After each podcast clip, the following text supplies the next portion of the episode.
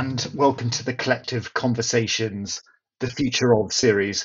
I'm Alan Hunt, co founder of The Collective by Lewis Silkin, and in this series, we'll be speaking to innovators, business leaders, and thought leaders to explore their unique perspectives on future trends and insights for luxury, lifestyle, and brand led businesses. In this episode, we'll be talking about the future of fashion. Fashion, beauty, and luxury are transforming before our eyes.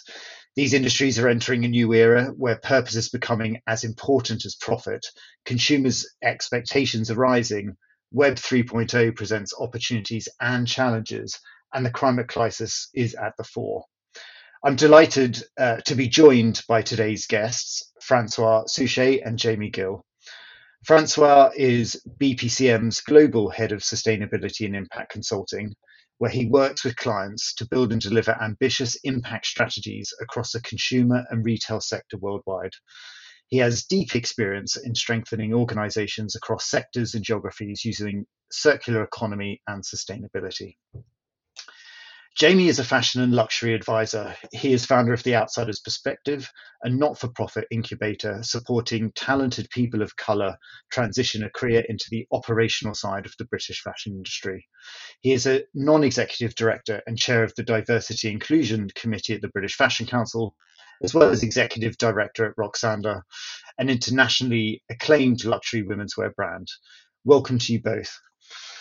Now, there's a lot to discuss today, and I think we're only likely to scratch the surface in the time we have. Um, but I sort of want to set the scene a little bit. Um, you know, in 2023, there is clearly a need for brands to be great storytellers, to deliver, you know, personal experiences, but to also look at diversifying revenue streams while you know having an eye and, and tackling inflation and cost of living challenges and of course sustainability and um, social responsibility. It's clearly quite a sort of fragile picture and i think 2023 has a lot in store for fashion brands and retailers. My opening question to you both, and it's quite a big one, but is you know, how do you think fashion brands should adjust their strategies to deal with the new economic realities of doing business? to large brands and to small brands and and that kind of macro picture is is extremely fragmented. I think that's the first point to kind of highlight here is that you know. Uh, uh unfortunately for some of the SMEs, I think you know that the large heritage, some of some of the large heritage luxury um, luxury brands, and I say luxury as opposed to luxury and fashion brands, Hermes, Dior, uh, Louis Vuitton, Chanel are going to be to go from strength to strength. You know, this year the demand from them will will continue to soar, and I think you know it, it, they kind of um, outrule all of the other challenges kind of you know a lot of the rest of the industry and their SMEs are kind of facing you know at, at times of uncertainty now. And I, I mentioned those particular four because I think they're doing the best the best job in terms of demand that you know consumers are still queuing up. Uh, you know there's a shortage of uh, of product in some of those brands and some of those hero pieces yet that, that consumers are really wanting to get their hands on. So I think excluding them from from the picture uh, and anything I think that's kind of similar and akin in that true luxury heritage kind of uh, play uh, that is can just considered a safe investment piece in turbulent times, as you could kind of say to other areas or to other investments that one could make right now outside of fashion and luxury. You know, uh, they kind of cannibalize uh, the, the, some of the challenges uh, that the rest of us are going to face. And I think you know it's hard when you you look back at what we've kind of gone through as an SME, you know, um, through uh, Brexit, what that meant for us, what the pandemic then meant for us. It just softened complete. You know, it was hard to get goods into the country, and then it was hard to hard to get them out. And then you had this massive impact of everyone worrying if they were going to survive living to whether you know they're going to buy anything. You know, it was on the last of the cards, and and we had to deal with that and react with that and keep our people you know employed uh, as we um, as we navigated through all of that. And now you you know the optimism in 2021 to 2022 was to you know a greater day uh, I say earlier 2022, uh, and now knowing what's around the corner, I think, yeah, we're back to that challenge of, of, of prioritizing to keep the SMEs kind of alive with the, the impact of um, inflation, cost of living, uh, the supply chain. The supply chain issue hasn't gone away. You know, there's Brexit implications are still there, still very much backed up. We're still dealing with that as we are. Um, uh, you know, uh, un- unfortunately, I think you know it is going to be honing in for those brands on where their best area of play is. You know, where their strength is in terms of to consumer demand, and kind of you know speaking uh, speaking further to it. Because I think what what I'm trying to say is they're not going to be able to continue to operate on the strategy that we all had in place for this greater day that we were waiting for. You know, there was diversification dreams and plans and expanding internationally and, and, and, and really trying to rebuild what, you know, business was back to pre-pandemic times unfortunately it's again a time to re-pivot reassess re-strategize and i you know and, and look at where the business's strength lies uh, hopefully with some lessons learned on how to navigate through all of those uh, you know uh, logistical challenges that we have been dealing with some time that I hope we're getting better at. So that was my start. Transfer it's a very very very good start. Thank you. I think I think in there's there's something in in what you said, Jimmy, that um, I was thinking about too, which is around the investment pieces and the sort of resilience of the premium to luxury market in in times of economic difficulties, and um, that connects a little bit to to to some of the the topics around circular business model, the the future of like alternative ways of of engaging customer through um, rental or or resale, which um, which can actually be in a way accelerated in this time by people kind of focusing their spending in things that are going to maintain their value a lot more. And we see, for example, uh, innovators coming that are able to give you at the point of purchase a estimate for how your product is going to maintain its value over time reinforcing that investment piece with actual money and not just the hope that it's going to last for a long time or that you will be able to resell it, but almost giving you like a, a sort of guaranteed price for, for the future or a live estimate for, for what it could be. So we see those things happening more and more, um, which which is very interesting for the investment piece because an alternative to that could be that as wallets become a lot more tightened by the combination of inflation and and the energy crisis, people could resort to going back to low price fashion items um, and increase the volumes of the kind of yeah cheap fashion that's usually not very durable. No, it's, no sustainable. Yeah, it's it, and you know that's a that sort of race to the bottom increase of products, fast fashion model is, um, you know, and, and I'll want to get into ESG and sustainability in, in, in more detail because, of course, that's really, really, really topical here. But that's been a key problem in the industry, hasn't it? And that that sort of, uh, you know, pivot that has happened um, away from that, it would be it would be dangerous to sort of move back to to those models or those models increasing it yeah, no, it would, but you would think about it from almost just from that consumer point. You get it though, like you get it from their point of view. You know, you're struggling with the cost of uh, cost of living. Your mortgage has gone up, inflation. There's families to support. You know, the the the it's squeezed on disposable income. You know, at these times, as we've seen in recessions in the past, you know, unfortunately, that that is lesser of a priority for you know the, the average person in some regard. That, there's bigger there's bigger, more imposing issues than they can for you know the choice of sustainably sourced good ethical product you know and, and and you get it you know from a conversation between us now it makes complete sense it's just i think what what what you one would hope and and and and, and as as an industry and as the media that can drive this home is that the better ones you know still like when it's coming to an affordability kind of conversation there are still options you know for responsible fashion that kind of you know meet meet that.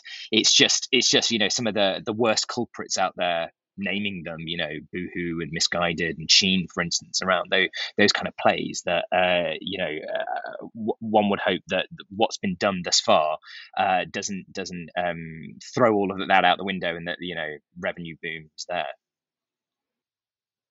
Yeah, no, that makes that makes lots of sense, and I suppose it it it, it you know it opens up that sort of wider question around you know consumerism and you know the, the, the tightening of wallets if you've mentioned Souchet and and Jamie you know, the, the sort of you know perhaps sustainability not being at people's sort of top priority because of those sort of pressures but it, but it opens up that question of you know consumerism demand and materialism and actually what what is it that that people feel they need and, and that they're you know why are they buying or feel you know at, at that sort of level. But that's a, that's probably a whole different um, conversation that will sort of take us down. Now jamie obviously you know part of the the great work you're doing um, with the outsider's perspective and and sort of uh, diversity of course um, you know in these kind of uncertain and sort of you know changing times thinking about strategies uh, that that brands need to go on what sort of impact do you think that that that has yeah, no, I think look, um, uh, as I mentioned, in terms of uh, uh, you know everyone having to re relook now or already relooked, or and you know in the, in the thick of re finalizing what the next year could look like with a reforecast and a, and a, and a, and a re uh, re strategy on, on on business plan, etc. There's no denying, you know, there's cuts coming uh, in in a restructure kind of across the board. It kind of looks like from those uh, uh, less completely s- uh, safe safe businesses, and, and and not every you know uh, the, the majority are um, are exposed to volatility. You know, I, I think the ones I mentioned before, you know, are completely uh, set aside, but you know, uh, everybody else is is exposed to this volatility. So, you know, restructure redundancies is the reality. I think you know that what's going to need to happen if there's soft, you know, uh, consumer confidence as we as we know there is. These are the obvious things. I think my my point, wearing you know uh, the the the driving home the need still for diversity and inclusion in a workforce is still in these uncertain times and whilst we reassess business needs and restructure and looking at what teams are needed now to drive uh, to drive these uncertain times that are again even more rockier than before we're uh, compounded if not from you know brexit and the pandemic and now into uh, what is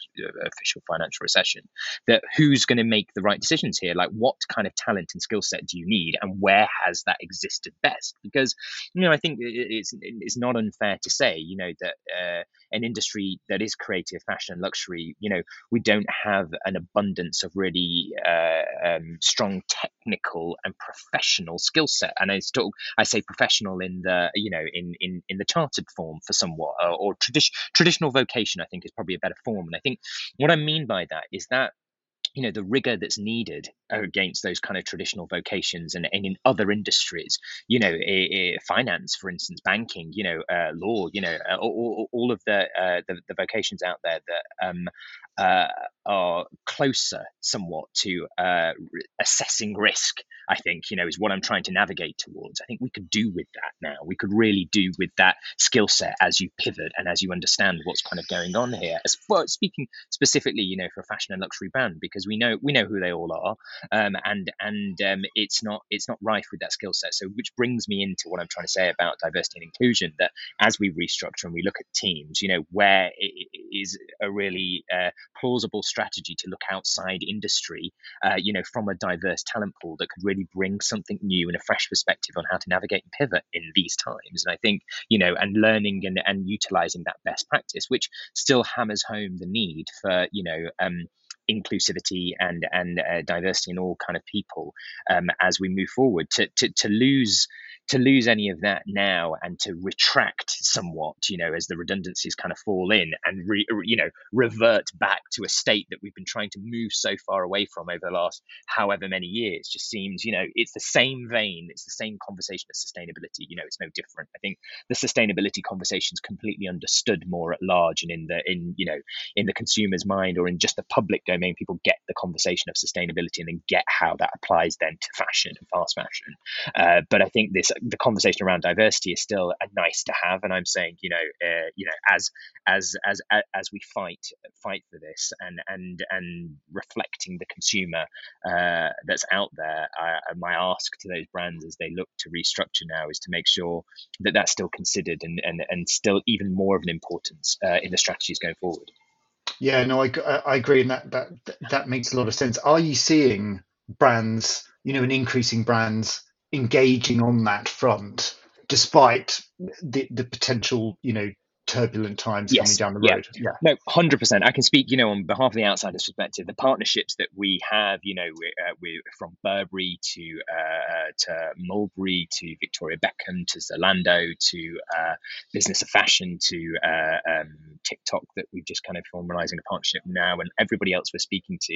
It's about 20, 20 brand partners on the on the page now are very much still uh, engaged with this conversation. Lululemon very much around, you know, how we can getting to a better better place in in uh, a diverse workforce because it's driving home because a they're seeing the financial benefits of having such a broad spectrum of thought leadership in business at all levels. That's the drive that those businesses have fully understood the need for that, whether it's been a partner or whether they've seen it within their own business and want to drive further forward that initiative, that the conversation still remains very much rife in these turbulent times. I think it's about being realistic around, you know, what we can achieve whilst we reassess what we need in human capital, I think. But I think the ones who get this really get this. And then there's a pool of brands who just don't get this and aren't engaged.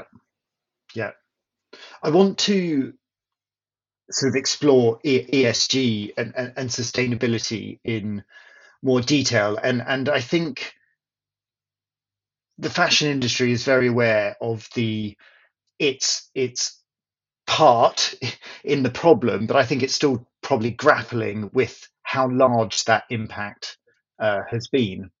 And you know, as a lawyer, you know, I expect to see um, the the sort of the continued enforcement of you know greenwashing, for example, by regulators in 2023. We saw a lot of activity in 22.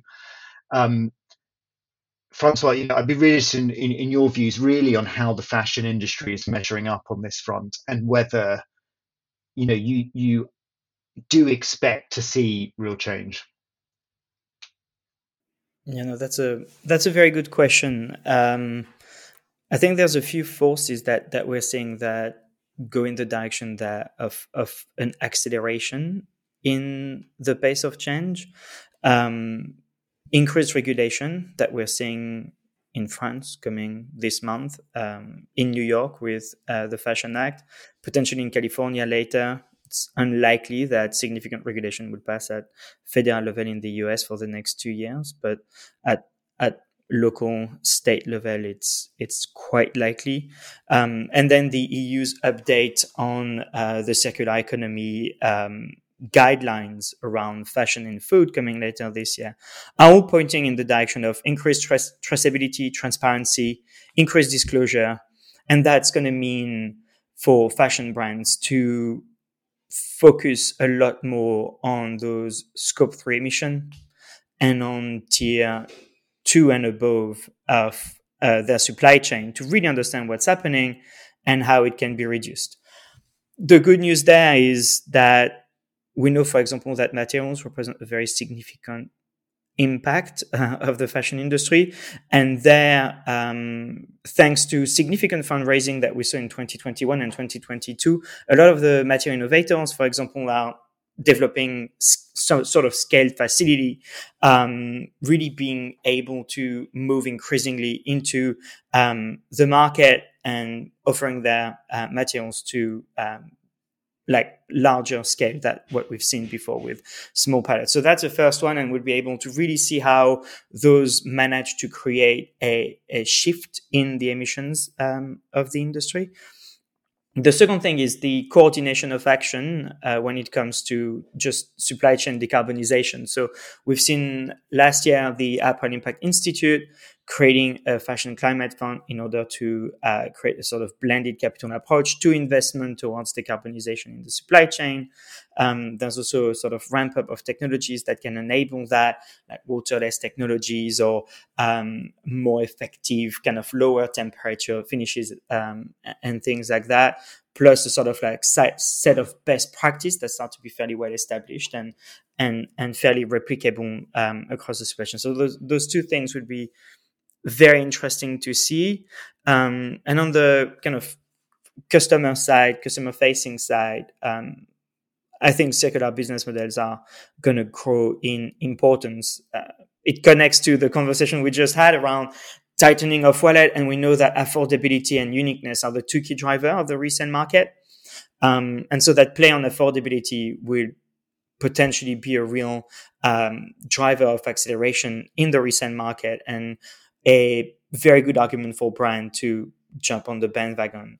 Um, the the the sort of interrogation that we have around this is will 2023 allow us to see like breakthrough towards profitable pathways for those models because so far we haven't really seen any of the the circular model uh, demonstrate their their profitability potential so will this year with all the learnings from the previous year the scaling the normalization of this behavior in the population that lowers the need for education and convincing allow for a pathway towards profitability. That's the kind of like good question yeah it is it is a real it's a real interesting question. And and you're right all of this stuff sort of comes back to what we what we were sort of talking about at the at the start. And and i'm you know absolutely here you know that there is a lot of regulation um coming down down the pipe that will drive better practice, but it will obviously have an impact on cost, which will somewhere need to land with a, with the consumer. But you know, you're right. The, the rise of the sort of um, you know the resale market, the, the rental market is really encouraging, and you know you've only got to, I suppose, look at you know reality TV shows like Love Island, who are now doing collaborations with eBay because actually that is a is a better, more sustainable way of um, having that important fashion collaboration, which are key to, to the commercial success of these um, these sort of relationships. Just uh, on kind of material science, which is um, you know we, we, we, we sort of we, we talk a lot about um, businesses like Pangaia or, or Gorick. Do, you know, do you have a sort of view on on the future of material science and whether it's actually moving quickly enough. It, it's you know it's it's an it's a really interesting area about whether we should be or are we doing enough to bring new types of materials to market or actually should we just be doing what we're currently doing but in a much better way yeah so what my view on it and francois I, I was thinking you'll you'll have a, a, more informed view but from the research that we that i've done or we've done uh, from my side uh, looking at this and looking at all of those, you know, uh, startups uh, who are advancing around sustainable materials around the world, you know, and the testing and the trial and error and everything that's been done. Um, what the way I see the bottleneck at the minute is there is nothing that's come to market that we believe that we can innovate at scale that will then test the, the you know hold true as an equivalent investment piece to uh, Hermes Birkin leather uh, leather calf, you know that that stands there. That is that we we can't yet bring something that we know is going to be this long-term heritage investment piece in material that's going to stand that time and be fully sustainable and ethically sourced and you know and at the same time has to uh, to convince the consumer you know hold true in feel and and and luxury you know uh, aesthetic. It doesn't have to be the same grain or in that you know i don't think it needs to be completely like for like but have this you know uh, qualities of what traditional craft and luxury are, and then stand the test of time, be fully sourced and ethical, uh, you know, and uh, and and and we has lived long enough, or we have proof that can live long enough that it will be here for 100 years, 150 years, in the same way that that that investment of a nine thousand pounds into a into a, a Birkin is there to be passed down and passed down, and there is a value, there's a resale there that it works. Because I think if that comes and if it's in the world of mycelium or wherever it kind of comes from, you know, there is a no brainer that brands will take to it. And I think, you know, the houses will take to it. It will start coming in. It won't be a full switch, obviously, but it can start to be trialed and see what consumer kind of reaction is. And yes, it will be more expensive or whether the brand takes the margin hit or whatever. But I just think we're not there yet uh, in terms of uh, material offering. And I think, you know, everyone's looking at it and kind of researching into it. And I know, you know, all of the groups have got an area of play and, and it's a big, it's a hot area for so many new VC funds that are kind of being set up, set up around the world. But I think, you know, fundamentally is that it's that basic around, you know, not around material that but the minute that what I'm trying to say is the minute you know we get closer to it, I don't see what the the resistance would be from for brands to start trialing to then see how it can work. Yeah, that, that, that makes sense. It feels like if you if someone can crack it, they are onto something pretty big. I I just have a slightly different uh, opinion on this one. Um, we work with a lot of um, material innovators and and and speak to many of them. Um, I guess the uh, the the corollary to what Jamie just said is what we've witnessed is the, the, the, significant change of interest from brands to explore and investors to actually support material innovation. Um, seven years ago, innovators in, in the material space were really struggling for traction and, and for capital. What we've seen is in the last year, some of them raised over $100 million. So what we can see is a significant acceleration in, in funding, in the talent that's directed there, in the research um, that's happening. And so it, it feels like this, a few of those materials, um, and we work very closely with, with MycoWorks and, and with Evrnu. Um, a few of those are getting very close to reaching what, um, what, what Jamie was saying. Um, for example, Evrnu launched a material last year that outcompeted nylon in terms of performance and, and resistance. Um, and Hermes is doing significant piloting with with MycoWorks in order to see how they can integrate their material in the in in their collections. And and in addition to the to the material innovation, there's also the understanding of the climate impact of existing material like cotton, wool, cashmere, and how improved farming methods, for example, can significantly reduce the impact. The strides in uh, regenerative farming that we're seeing and the, the growth in interest and the number of brands that are actually committed funding and volumes to regeneratively sourced material is growing by the day. And that is also a source of um, real interest because leather, for example, could be really interesting if you start thinking of like how can cattle be farmed in a regenerative way that you know mimics um, the the movement of um, animals pre sort of like um, industrial farming times, um, and it's it's the same for for cashmere in in Mongolia and other places, and that is opening also to to to real hopes in terms of lowering the material impact of, of that's re- no that's that's that's really really encouraging you know for, from both of you. I do a lot of work with the um with fashion district and which is sort of part of the um you know and they they, they have a, a, a whole sort of fashion futures kind of uh, piece looking at material science and, and actually a lot of the sort of applicants for uh, the, the sort of grants and that that we see. It's really encouraging stuff. So there's a lot going on there and sort of may may it continue I want to talk a little bit about the metaverse. Partly, I feel like I'm sort of um, contracted in some way to talk about the metaverse because I talk about it all the time um, and and regularly sort of speak on it, but also because it wouldn't seem right to talk about fashion and not talk about um, the metaverse. And particularly, you know, you, will both be very much aware that luxury brands are and have been real early adopters in this sort of new marketing space and are really actually key drivers of, of change. Now, you know, I speak to a lot of people about it. Some people find it gimmicky or some think it's genius. But, you know, in, in a world where, you know, digital marketing um, is fundamental uh, to to the success of any brand. It feels like a play that needs to happen, um, even if you're not sort of fully bought into it. And we are seeing lots of changes, obviously, to cookie laws. So first party data is going to become and is much more important. Again, metaverse play with brand is, is a good way to doing it. I, would just be keen on your thoughts. I mean, firstly, you know, are you fans of the metaverse? Do you play in the metaverse? Uh, what what do you think?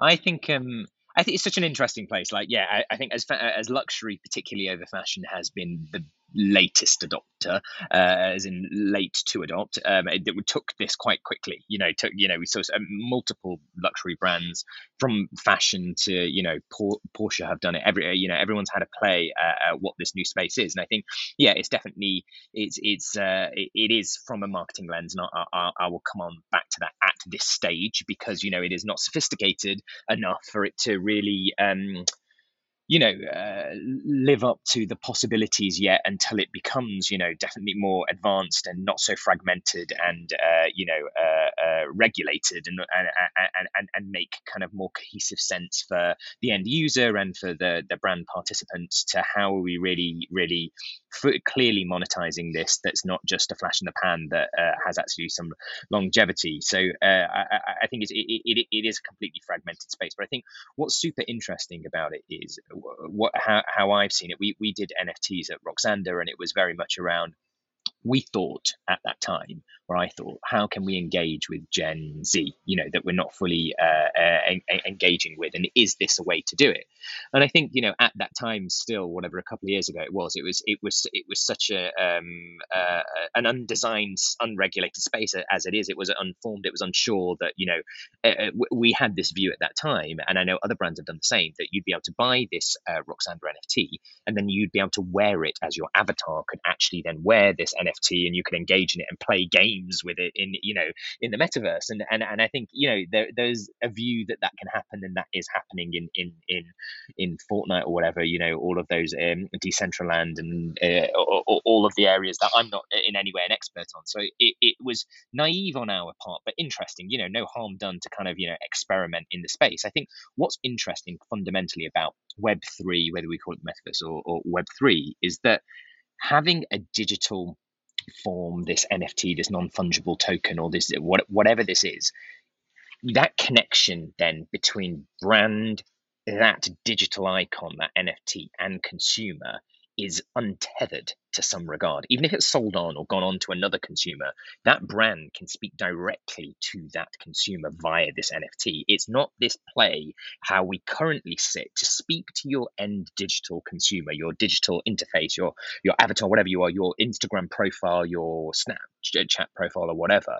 You've got to go via Meta, and Meta controlling, or you know whoever that platform is, has control of how you speak to your following and to your consumer. You know if you're hot, if that algorithms working to your advantage at that time. You're and therefore now having to buy access to your own following on this current digital platform is becoming extremely challenging to push push a marketing message a brand message a product to your existing audience that is interested is engaged with the brand. And i think what i thought i mean not, not, as i said i'm not an expert but as as this evolves what i understand is that uh, the NFT version, the digital, whatever that bit of the the digital part of the brand that's been purchased or been engaged with or owned by end consumer, this conversation is linked directly. Even that, if via that we send some message or some marketing initiative or some you know uh, area of experience, it's going directly to them, and there's no there's no interference there. And if that builds and accelerates and grows, and and then you know comes into I don't know digital you know shopping experiences that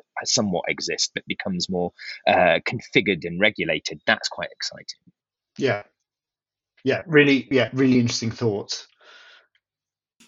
And it, I, I think what to, in a way, like the the the things that we've seen that that kind of like excites us the most in in that exact idea, uh, Jamie, is like the potential to complement the the real in the, the, the real world with the digital world in a way that's much more integrated and that and that feels less kind of separated and flat.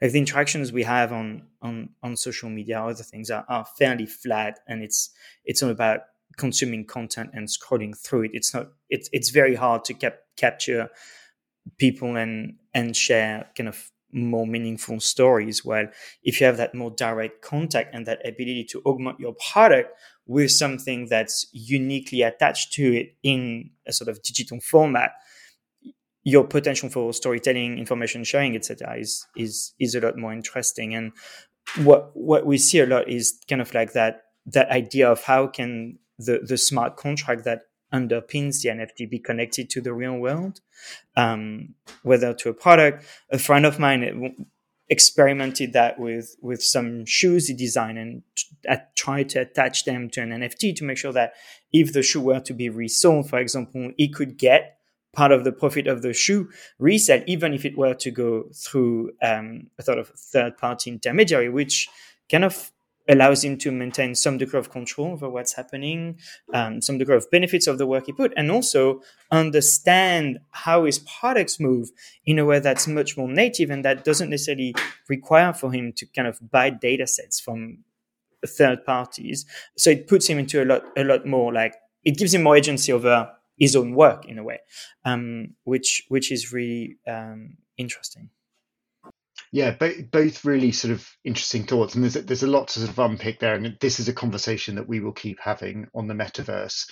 Now, um, we like to ask all our guests a sort of final question. It's a bit of a biggie, and but I'd like you to sort of perhaps in in in 20 seconds each, you know, what do you think will be the biggest game changer for businesses in 2023? you may not have there may not be one answer to that, but I'm very keen. Biggest game changer.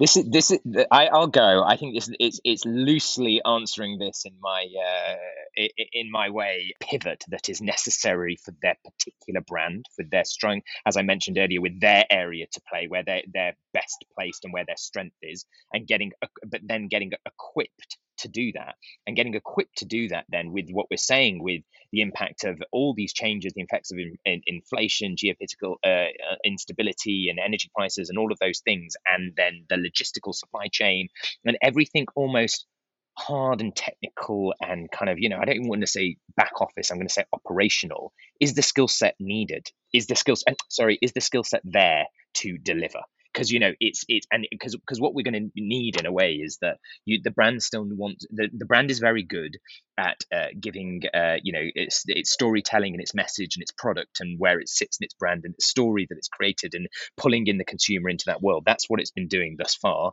Now it's been hit you know as we all have been hit hard with macro compounded economic issues uh, you know that's going to affect us. But the, you know the strongest will survive and they, they need to survive and pivot and re-strategize but it, are they equipped to do so? And they hurry, they need to hurry up and get there. I think that that's my long-winded answer. Francois.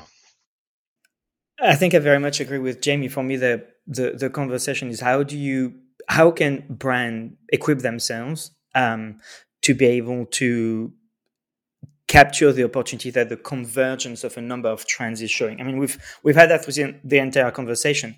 Technology, sustainability and the new business models that it, it brings, the economic, in a way, headwinds, but also bonanza that's coming through anyone that's going to crack the sustainability game. I mean, there's hundreds of billions of dollars of, of funding available there.